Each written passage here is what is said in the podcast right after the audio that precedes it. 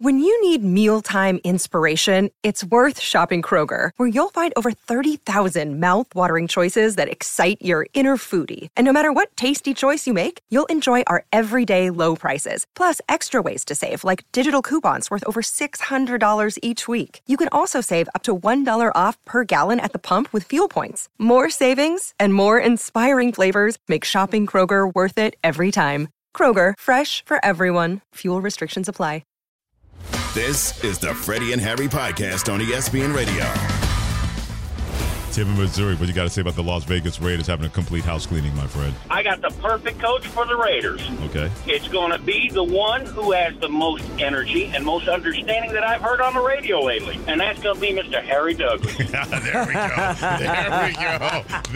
we go. I'm Freddie Coleman, and I approve of this message.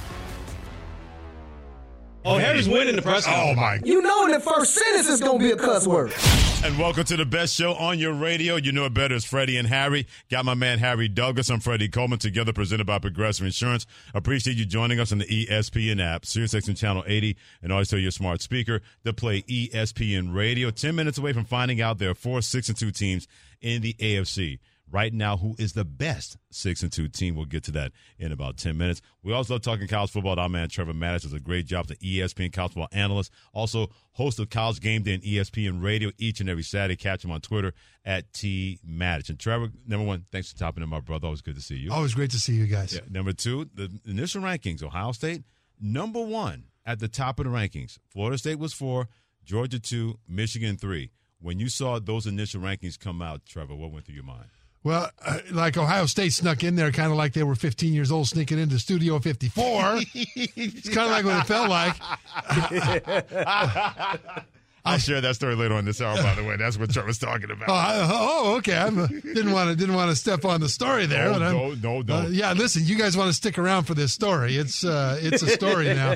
But Ohio State, see, I don't think they are the best team in the country right now. Okay. I think they can grow to be there. Okay. I think their running game has a lot of work to do, although they have had injuries in the running back room. I think their passing game needs to diversify more away from just receiver Marvin Harrison Jr. Right. But their defense is national championship caliber right now. They're number one because they have the best resume. I mean, they've got two top 15 wins against Notre Dame at 15 and Penn State at 11. That's why they're at number one. But again, I don't think they're the best team. I think Michigan is the best team. But they're number 3. Because, according to the committee, they haven't played anybody. Right. But, I mean, just watching the games, though, they've been the most dominant team in the country. Yeah, Trevor, I have Michigan as the best team right now as well because they're balanced. They're balanced on offense. I like their offensive line, their running back room, their wide receivers. Roman Wilson has done a phenomenal job scoring touchdowns this season for that team. But also you look at the defensive side of the ball. Like, their defense has been solid as well, just like you spoke about Ohio State. And when I watched Penn State live, when I watched Ohio State live, and then I watched the film on Michigan, I say to myself, Michigan, honestly, clear-cut, in my opinion, is the best team in the Big Ten. Is that how you see it as well, because you have Michigan at number one? That is how I see it, Harry, because you watch how they dominate 11 on 11 pretty much every play. Everybody they play. And you'd say, well, they haven't played any top teams, but, you know, Ohio State, Georgia, Florida State, at Boston College, they've struggled early in games and they've had to come back. Michigan hasn't really done that. But there are two things that I notice when I watch them play, especially when I watch J.J. McCarthy, their quarterback, play. One is that how good he is. Mm-hmm. He is crisp. He is decisive. He is accurate. And the second thing that jumps out is, man, these guys he's playing against are awful.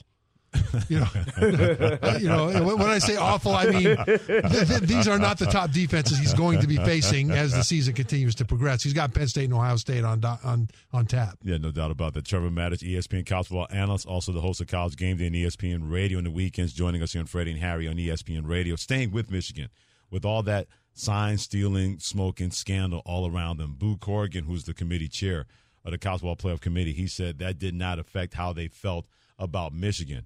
But if you're in that locker room as a player, trying to keep your focus and keeping that outside, how do you do that as a player when you know your coach is trying to do the same thing? You do that by getting mad. Both of you guys played. Mm-hmm. And you know that the greatest favor you can do a football player is to make him feel disrespected. And whether it's legitimate or whether it's manufactured. It doesn't matter. I mean, guys will take the most ridiculous bulletin board material and turn it into some big conflagration that they can be mad about and feel disrespected about. Well, this is potentially, you know, this is huge. Certainly the accusations are they're not as good as their record because they've been cheating. That's the accusation. And if I'm a player in that locker room, I'm not trying to figure out, well, gee, did we steal signs? Did we not? Did we have an advantage? Did we not? No way. Okay. I am banding together and I'm saying, I went out there and blocked. You went out there and tackled. I saw you run over a guy at the goal line. I saw you go up and catch a ball with two guys on you and then fall awkwardly and hold on to the ball to catch a touchdown. I saw you throw a pass when you were just about to get smashed by a blitzer deep down the field accurately for a touchdown. Anybody that says those things weren't real are disrespectful. That's the way I'm handling it if I'm a player. That's a good point. Amen. So, wow. You look at the rankings that came out last night. Ohio State's 1, Georgia's 2, Michigan's 3, Florida State is 4. But when you look at teams outside of the top 4, which one of those teams are in the best position to potentially end up in the Final Four when it's all said and done? I think Oregon at 6 is in great position. They're really good. They were the better team when they lost to Washington earlier in the season. Washington, you have to give them credit. Their defense made 3 stops on fourth down over the course of that game. Sure. One was 4th and goal at the 3, and one was 4th and 3 on the 8 going in, where Oregon chose to go for it instead of kick a field goal. And the last was 4th and 3 at midfield near the end, where if they have gotten that, they could have run out the clock. Washington's defense made the stop on all 3 of those. But the truth of it is Washington's defense has a lot of issues right now. I think Oregon is a more complete team, and if they face each other again in the Pac-12 championship game, and both of them have 0 or 1 loss, I think Oregon is in position to get there. One thing that really bothers me, I don't know if it bothers you guys. Okay. But head-to-head has to matter. You would think. You would think. Right? If everything else is equal. Now, Arizona State almost beat Washington up in Washington, right? Arizona State's 2-6. If they'd have won, you don't put Arizona State ahead of Washington. That doesn't work that way. But both Texas and Oklahoma have 1 loss. Texas's best win is number 8, Alabama. Right. Oklahoma's best win is number 7, Texas. And yet Texas is 7, Oklahoma is 9, even though Oklahoma won head-to-head. Why? I want to turn purple and burst when I see something that clear-cut disregard head-to-head. Well, I want to stay on Texas for a second. So if you're a Texas fan or a part of that program, I'm not talking about players, is it best for them right now to be rooting for Alabama this weekend to, number 1, beat LSU, and for Alabama to also win the SEC if they're able to win the Big 12, because that gives them a gripe that they should be in the college football playoffs over in Alabama, in which they beat head-to-head? Absolutely, Harry. They want to be able to say that they have the best win. Okay. And right now, that's the way it's shaking out, although we still have Big Ten championship game. We still have Ohio State, Michigan coming up. But for now, they can say that they have the best win and make a good case of it, because it wasn't a neutral site game like Oklahoma, Texas. It was at Alabama. They should be rooting for Alabama, but they should also be rooting for Oklahoma. Right. Yep.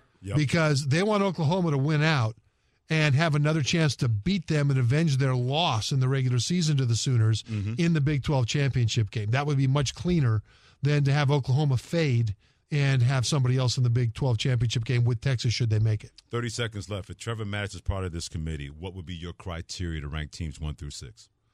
My criteria would be, first, how good of a football team is this? Okay, eye test. Right? Eye test. Head-to-head is supreme above everything as long as the records are similar.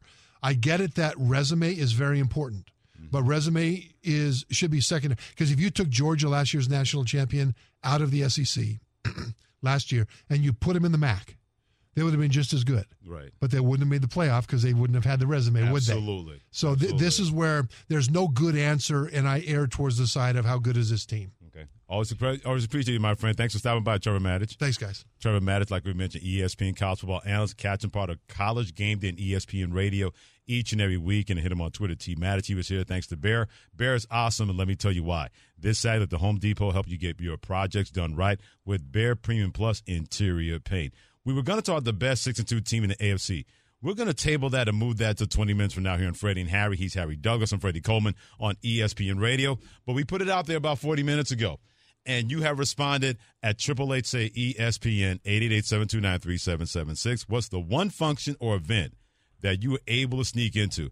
I love the fact that Trevor kind of gave us the story behind the story, and I'll get to my story how I snuck into Studio 54 when I was 15 years of age back in 1981. But before that, Dave has a chance to speak on the one function or event that you snuck into. Big Dave, what you got, my friend? So, y'all know this is Dave T, played for the Giants, won a couple Super Bowls. Oh, Dave Tollison, right? Et cetera. Dave Tollison, right? Yeah. I snuck into with Tosh Lupoy, the defensive coordinator for the Oregon Ducks, to the 2002 USC Notre Dame game with used ASU versus Cal tickets and watched Justin Tuck play USC and ended up being his teammate when I was a carpenter at the time. That's crazy. That is crazy. A little birdie told me that you played Antonio Pierce on the Giants. A little birdie told me that. How true is that? Yes, man. I snuck into the USC Notre Dame game. We drove my 85 Buick Park Avenue down to LA from the Bay Area with 5 dudes in it and snuck into the game because we wanted to see what Carson Palmer was about. Wow. We got some criminals in this country, don't we, that call this show? What are your thoughts on Antonio Pierce getting the Raiders job? That's a good question. Love it. Love it. Absolutely love it. I think Antonio is really a unique kind of experiment because he was a leader of our team, mm-hmm. an incredible player in his own right, and it's going to be unique to see because obviously Josh McDaniels probably couldn't throw a football if his life depended on it. So we're going to find out if a football player can coach a football team, right? That's very fair. And, Harry, by the way, Dave, thank you so much for the story and the call. Harry, you mentioned something about having a chance to relate to players.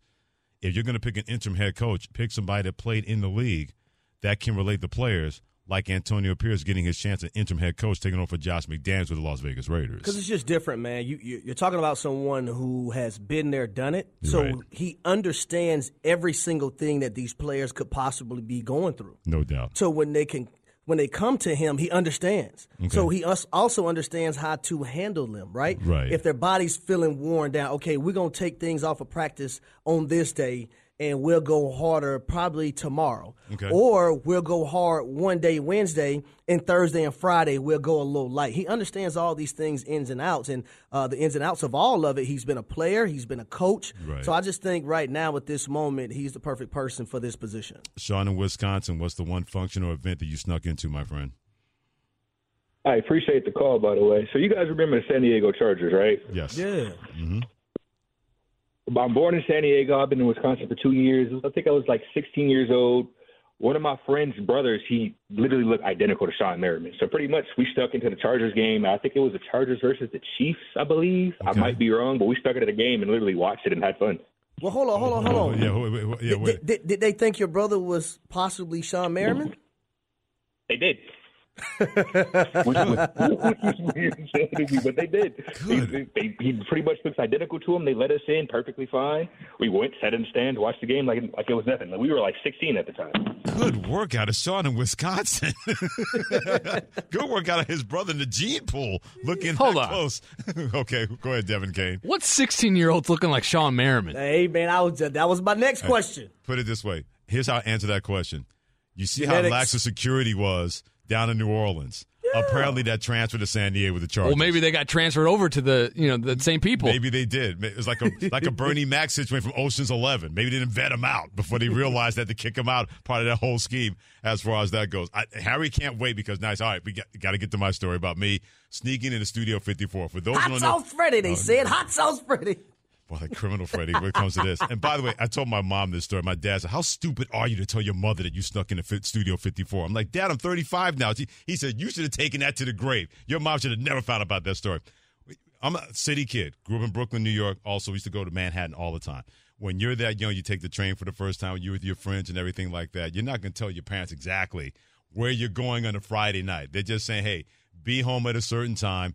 I guess they didn't want to ask any questions. I wasn't giving any answers. I was not telling any lies as far as that goes.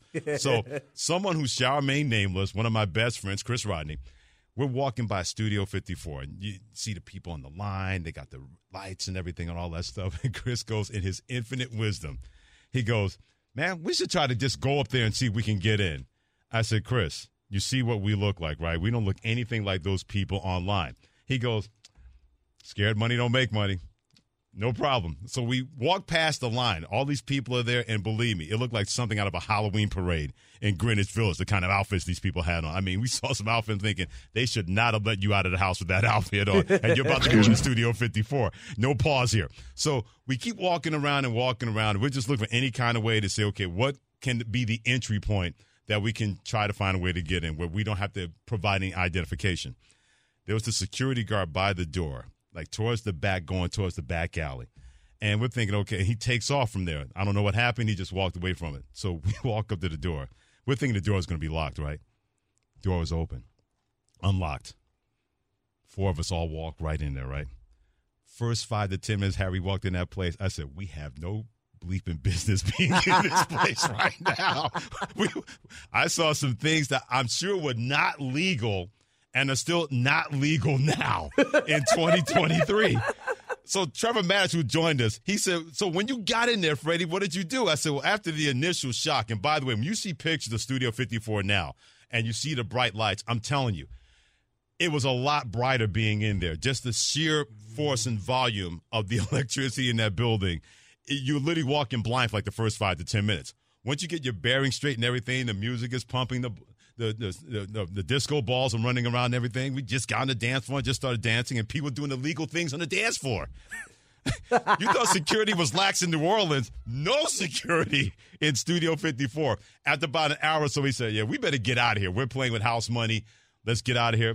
Walked out of the front of the place. The bouncer, I hope you guys had a good time. Yeah, no problem. We ran out of that place in case we were going to get caught because we had no business being in there. But here's the thing. Freddie. It's memorable. You still remember it to this day, Freddie.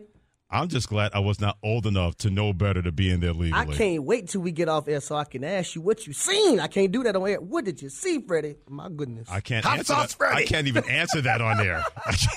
I can't even answer that on air. Put it this way. Think of one of the best times you ever had in your life illegally, and I saw that within the first 5 minutes of Studio 54. Oh, well, what? Freddie, you seen some good stuff. You seen some good stuff. I don't know if it was good. But it was entertaining. It was informative. That's all I'll say about that. That's my Studio 54 story. I snuck in there when I was 15 years of age. My dad said, that's why you don't tell your mother that story. He goes, how dumb are you? What kind of kid did I raise? I said, Dad, I'm telling now I'm 35 years of age. He goes, you're an idiot. And I would have never told him. He said, that was my mom. I would have never told my mother that story. I didn't think anything was going to bad happen to me. Better remember that thing. Yeah. My mom could not look me in the face for like 10 12 days, man. Every time she looked at me, it was like a sense of sadness and disappointment that just came over. I can't believe you. This is the kind of son I raised. And she goes, was that the weekend we went to church? But yeah, that was the weekend we went to church. You was in there with them Jezebels. Oh, man. She said, you should have stayed in church then. After that, your behind should have stayed in church as far as that goes. Keep weighing in terms of the one place you had a chance to sneak into that you can't believe you got into. It could have been an event, place, whatever that was. Keep weighing in at 888 say ESPN 888-729-3776.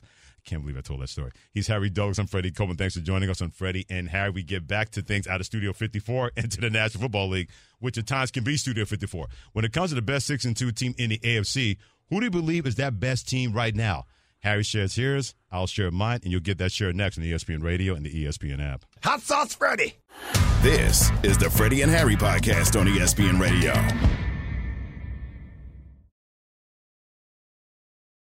Hi, it's Mike Greenberg letting you know ESPN Bet is ready to take you through all the biggest sports moments this spring. The official sportsbook of ESPN has exclusive offers and markets from Scott Van Pelt, Stephen A. Smith, and me, plus many more. From the playoff intensity to finally getting out to the ballpark, there's no better time for sports fans. Sign up today. New users get a bet reset up to $1,000 in bonus bets if your first bet doesn't win. Download ESPN Bet today. What a play. Must be 21 plus and present in select states. Gambling problem? Call 1-800-GAMBLER. Terms and conditions apply. See app for details. We all know breakfast is an important part of your day. But sometimes when you're traveling for business, you end up staying at a hotel that doesn't offer any. You know what happens? You grab a cup of coffee and skip the meal entirely. We've all been there. But if you book a room at La Quinta by Wyndham, you can enjoy their free Bright Side breakfast featuring delicious baked goods, fruit, eggs, yogurt, and waffles. And really, who doesn't want to start their day with a fresh, hot waffle? Tonight, La Quinta, tomorrow you shine. Book direct at LQ.com. This podcast is proud to be supported by Jets Pizza, the #1 pick in Detroit-style pizza. Why? It's simple. Jets is better. With the thickest, crispiest, cheesiest Detroit-style pizza in the country, there's no competition. Right now, get $5 off any 8-corner pizza with code 8SAVE. That's the number 8, S-A-V-E. Go to jetspizza.com to learn more and find a location near you. Again, try Jet's signature 8-corner pizza and get $5 off with code 8SAVE. That's the number 8, S-A-V-E. Jet's Pizza. Better because it has to be. It is the Wednesday Groove-a-thon known as Freddie and Harry. The guy that always crushes a lot is Harry Douglas. I'm Freddie Coleman, together presented by Progressive Insurance. Appreciate you joining us on the ESPN app, SiriusXM Channel 80. And don't forget to tell that smart speaker to play ESPN Radio, 20 minutes away from finding out who was the worst of the worst when it came to the NFL in Week 8. That comes your way in about 20 minutes. The opposite of that are the best of the best. Harry, we got four teams right now, 6-2 in the AFC. Two of them play each other this weekend. Kansas City Chiefs take on Miami. That game's in Frankfurt, Germany. Part of the NFL games in Germany in back-to-back weeks. You got those two. You got the Baltimore Ravens at 6-2, and the Jacksonville Jaguars at 6-2. All four of those teams, but I should say three of those teams lead their division. The Miami Dolphins right now near the top in the AFC East as well. So if I tell you, and I want to know from you, who's the best 6-2 team right now in the AFC? Who is that team and why? I'm going to Baltimore Ravens. Number one, Lamar Jackson. Lamar Jackson is one of the chess pieces in the National Football League, and I think now that he has these weapons at his disposal, you're going to be able to see this football team in a different light. And I honestly can sit up here and say they're still ironing things out, Freddie. Mm-hmm. And when they finally get things put together 1,000%, this is going to be a scary football team to deal with. Now, we've seen that game against the Detroit Lions, and I can't help but think to myself, how many more times are we going to be able to see that version from an offensive standpoint of the Baltimore Ravens? Now, let's take it to the defensive side of the ball. This is the second-best defense in the National Football League. The #1 team is sacking the quarterback. They're doing a great job collectively on offense and defense of being that football team that they need to be in order to have them in the prime position that they are. I'll say their two losses easily could have been two wins. It was a self-inflicted wounds that allowed them to lose those football games, and they narrowly lost them. You didn't see them getting blown out of the waters or this football team when we're wondering, man, is this team even good? Are we questioning them on any type of levels? Right. The game they lost against the Pittsburgh Steelers, you have the pass catchers dropping balls left and right. Right, and then you look at the game they lost against Indy, it was a self-inflicted wounds. Everyone taking their turn here and there to mess things up that allowed them to lose that football game. So when I look at Baltimore right now, I think across the board in the AFC, they're the best team currently at this moment. See, I still want to side with Kansas City, mainly because they have number 15 in red. And I know they had that game where they lost to the Denver Broncos. Division games always hard to win, especially the Broncos team that stymied them a little bit the first time they met.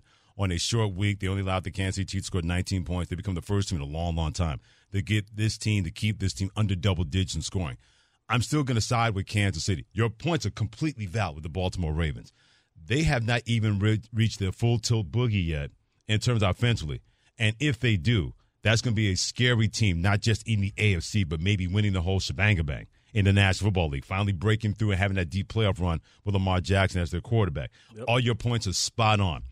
I have way too much, not just blind faith, receipt faith when it comes to Patrick Mahomes. I've seen this before, how people have had questions about him. Yeah, they got a wide receiver problem. Guys are not stepping up.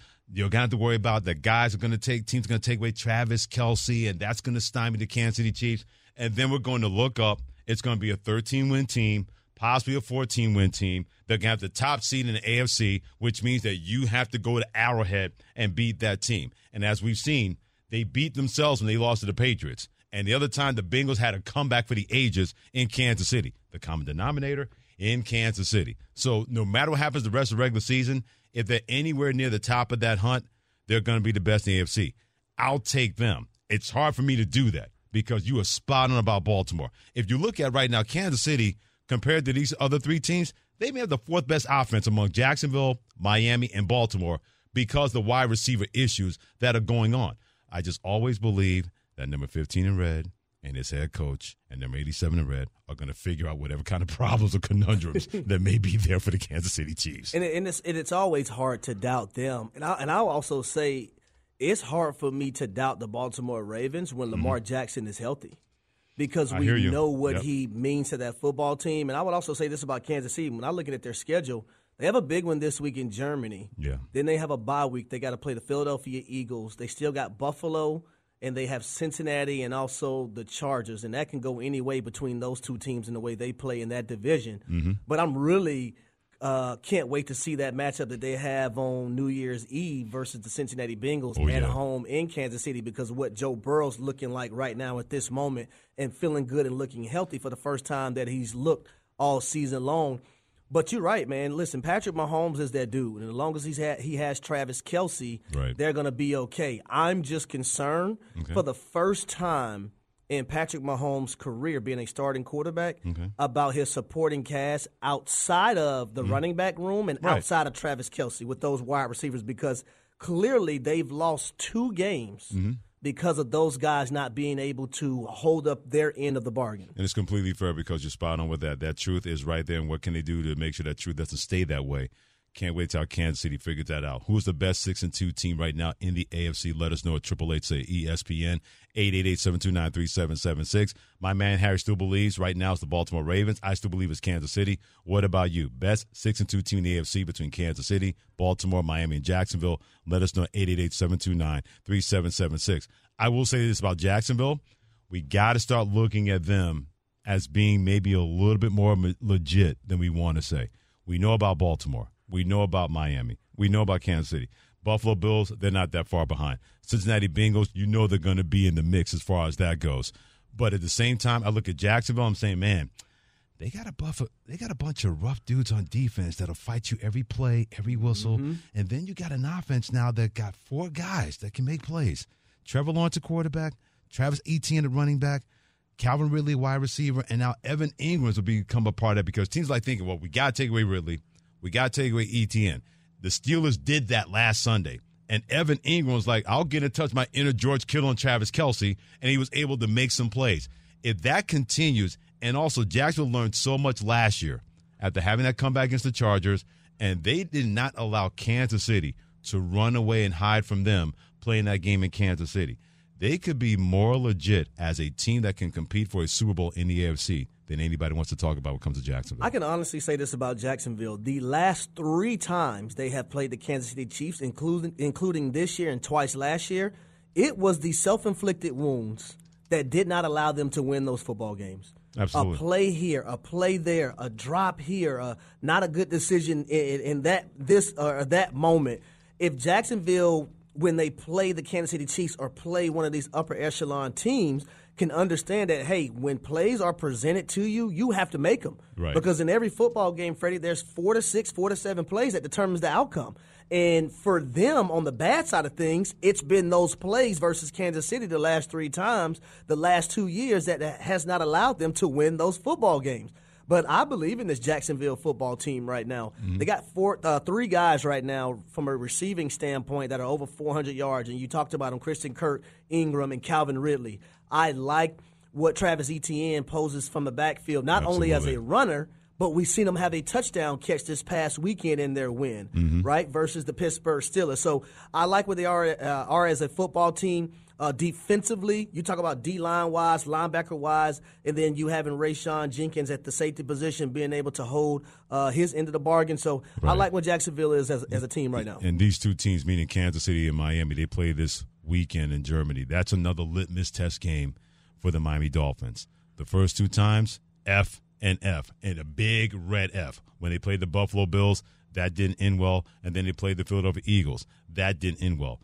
This Chiefs defense is better than both of those defenses that they've already played. Those guys can get after the quarterback. They can stop your running game. Steve Spagnuolo, defensive coordinator, has done a really terrific job. They got corners that can blitz. They got corners that can cover. They got corners that can tackle. Their linebackers make plays all over the place. Miami has seen that teams have enough of a blueprint where they're going to make you try to out-physical them. And if you give up on the running game, then you put Tua Tagovailoa in a situation where you really don't want him to be in. That is second and third and long, trying to make plays with his arm. Not saying that he can't do it, but to do it consistently against that defense, that's going to be an issue. I want to see how Miami measures up again. I believe they've learned their lessons from how they lost to the Buffalo Bills and the Philadelphia Eagles. But that Kansas City team, especially at the last week, you can't expect that offense to be still, to be tied down in back-to-back weeks. Well, see, that's the interesting piece about this matchup. I want to see with the defensive coordinator at Kansas City what's going to be his MO, what's going to be his go-to, because you practice against Tyreek Hill for so many years. Mm-hmm. So I know you're not just going to leave your corners on an island with the fastest player in the National Football League. So it's going to have to be a lot of deception, right? Show one thing, end up in another thing. We know he's going to bring the blitz, Steve Spagnuolo. That's what he does. That's his M.O. You just can't ignore that or erase that. Yeah. But how many times are you going to be able to leave someone one-on-one with Tyreek Hill? I was just sending some clips in for Get Up Tomorrow, right, and I'm watching the corner for the Carolina Panthers damn near tearing his hamstring trying to catch up the Tyreek Hill. I'm watching against the Philadelphia Eagles when he's double covered. He's running – past the double team for a touchdown. Mm-hmm. Same thing versus the New England Patriots this past weekend in Miami. And I'm saying to myself, how does this continue to happen? Right. But the run game, the play-action game is so vital for the Miami Dolphins, and that run game being a centerpiece of it. That's why Mike McDaniel self-reflected from last season and said, you know what, this run game has to get going because this offense could be way more valuable and way better than what we actually think it is. They didn't run the football great this weekend, and they were fantastic in play-action. No doubt. So I don't even know how New England allowed that to happen. But guys were wide open, but it's the eye candy from Tyreek Hill and Jayden Waddle when they go in motion. Is Tua with his play fakes, in which I think he's one of the better quarterbacks in the National Football League, and faking and showing the fake to the defense and making them think run, his pump fakes, and then Jayden Waddle got a wide-open touchdown because of Tyreek Hill going in motion, going down the sideline, Tua pumping a little bit. Next thing you know, he's wide open. Mm-hmm. And you wonder how things like that happen when you have a dynamic player like Tyreek Hill and the speed of a guy like that. Your antennas go up as soon as he starts moving because he's the best in the league right now at doing what he's doing. If I give you the top four in the AFC, and we mentioned Baltimore, Kansas City, Jacksonville, Miami, and I give you the top four in the NFC, Philadelphia, Detroit. Yeah, I know San Francisco lost three in a row. They're still at the top. And the Dallas Cowboys. Which four are you taking? Ooh. I'm going to take the NFC, and here's why. Okay. Because I disagree, but I want to hear this. The physicality of the teams in the NFC. When I look at Philly, I look at the San Francisco 49ers, and you said the Detroit Lions, correct? I said the Detroit Lions. I said Detroit, Philly, Dallas, San Francisco. Yeah, I think from a physicality standpoint, you have three teams that their MO is physicality. Okay. When I look over at the other ones, we can honestly say the Baltimore Ravens. Okay. Right? Jacksonville maybe a little bit. Even the Chiefs' defense not physical enough for you? No, I'm not saying, but it's not just about, defensive. Okay. We're talking about offensively as well, too. Okay. I'll take the AFC. I think they're more physical than you think.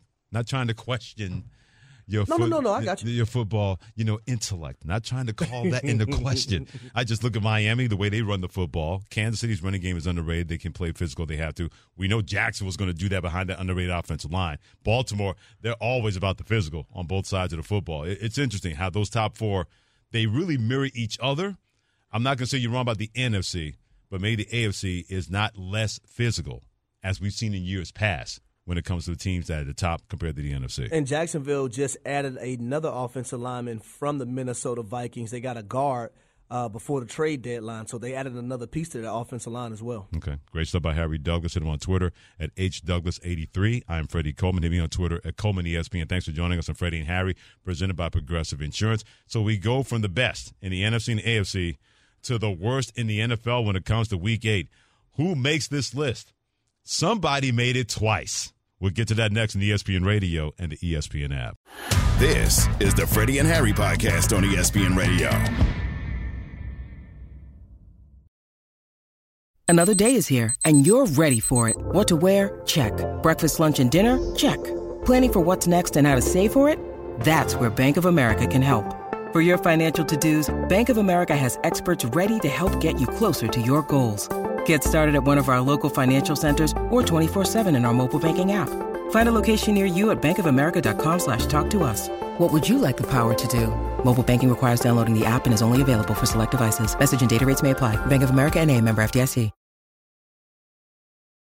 It's the Freddie and Harry Groovathon on this Wednesday for you, and yes, you, presented by Progressive Insurance. He's Harry Douglas. I'm Freddie Coleman. Thanks for joining us on the ESPN app, SiriusXM Channel 80, and always tell that smart speaker to play ESPN radio. In everybody's life, there's always a good and a bad and a best and a worst. Boy, did we celebrate the worst like this. It was a bad week for some this week in the NFL. In trouble, sack, fumble, first and goal. But who was the worst of the worst? You're the worst. You're the worst. Find out now. This is the Lower Five. We do it each and every week. There are always things in the NFL where you say to yourself, that was really good that week. But there's always five that are going to be really bad each and every week. And it's never, ever the same teams. These are the five worst NFL teams for week 8. And we start with number 5. At the rate they're going, they're going to be in this every week. Because the Las Vegas Raiders on national TV, Harry, that quote-unquote storied franchise, and they looked like that against a bunch of up-and-comers called the Detroit Lions, and then they fired everybody that was not named, I guess, Josh McDaniels.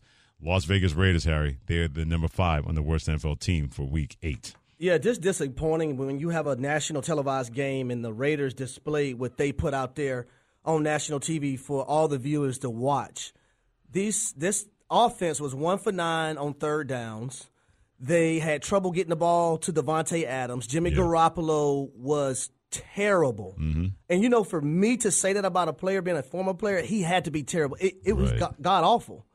And I would say this, no one from a receiving standpoint had more than 2 catches, and the leading receiver in the game for the Raiders was Josh Jacobs with 2 for 27 yards. Which makes no sense. You're talking about a defense that got 3 takeaways, one of those takeaways being a pick 6 by Marcus Peters, and you still – could not have won that football game, and that defense held the Detroit Lions to 1-for-5 in the red zone. Yeah. God-awful embarrassment to be on national TV with that display. Yeah, by the Jimmy Garoppolo, he's not going to be there either in terms of this week. Aiden O'Connell out of Purdue gets the start for Jimmy Garoppolo, a quarterback for the Las Vegas Raiders. Number 4. I never thought this team would be on this list at any point this year. But give the Denver Broncos credit. They held the Kansas City Chiefs below 10 points. I know Patrick Mahomes had the flu. He said he caught it from his kids. That happens this time of year when you're a parent. When they get sick, you get sick. Yes, me and Harry and Shannon Penn, our producer, speaking from experience. But the Chiefs, guys were dropping the ball, running the wrong routes. I never thought that they would be on this list, but for this week, they're number 4. Listen, Patrick Mahomes being sick, I mean, he still delivered the football in places that guys should have caught the ball. Absolutely. They had 5 turnovers as an offense, drop passes, you had a muff punt. This wide receiver room for the Kansas City Chiefs aren't looking good right now. They have 2 losses on their schedule. Both of those losses have been because of the offensive wide receiver room have played their parts in why this team has lost those games. So moving forward, especially if they want an opportunity to repeat as Super Bowl champions, those guys are going to have to be able to step up to the plate and do more. But to lose to the Denver Broncos, a team that we have been talking about in not a good light all season long, yikes! That's not good at all. Number 3. It's kind of, I guess we shouldn't really put them on this list because nobody thought the Houston Texans would be 3-4 by this point in the season. But the reason they're here, they allowed the Carolina Panthers to no longer be the only defeated in the National Football League. They were winless, 0-6, but Freddie Coleman had a premonition on Friday. He said, my bold prediction is I think the Carolina Panthers get that first win. And my daughter, Brianna Coleman, was there tailgating with her friends from work, having a work party. And from now on, Carolina Panthers, you want to continue to win? Better get in touch and call my daughter and say, you need to be here for the next game. She was your good luck charm. That's why the Houston Texans are the 3rd worst team in the NFL in Week 8. Now, I'm glad that Bryce Young was able to get his first win as a NFL quarterback, but I had believed so much in this Houston Texans football team, even though they had won games that a lot of people didn't predict them to win before they came into the season, I thought it was a prime opportunity for them to go to 4-3, absolutely, and really sit in a nice position to try to make some noise down this second half stretch of the season. Now that might be questioned now that you lost this game to the Carolina Panthers, and that's why they're on this list right now, because they should have won that game. He's Harry Douglas. I'm Freddie Coleman, together on Freddie and Harry and ESPN Radio, giving you the 5 worst NFL teams for Week 8. We had the Raiders at number 5 after what happened on Monday night. We had the Chiefs at number 4 after what happened to them on Sunday in Denver. And we had the Houston Texans at number 3, allowing the Carolina Panthers to win their first game of the year. That brings us to number 2. We should really put the Jets here, too. We really should not just have the Giants by themselves as the second worst team this week, because they were a missed field goal and a prevent defense from having this flipped. But when you lose a game like that, even the third-string quarterback that you had won, hey, New York Giants, you're number 2 of the worst teams in the week in the NFL for Week 8. Yeah, 2 field goals missed by the Giants kicker, Gano. You go in overtime, and for some odd and apparent reason, your head coach, Brian Dable, says, let us take the football with our third-string quarterback. Let's go down and score a touchdown and get in field goal range. Not going to happen. Sorry. Close but no cigar. You're going against the Jets' defense. How about you go on defense first and see what the Jets are able to do, and then see what you could possibly get after that. Right. Just boneheaded decision at the boneheaded decision.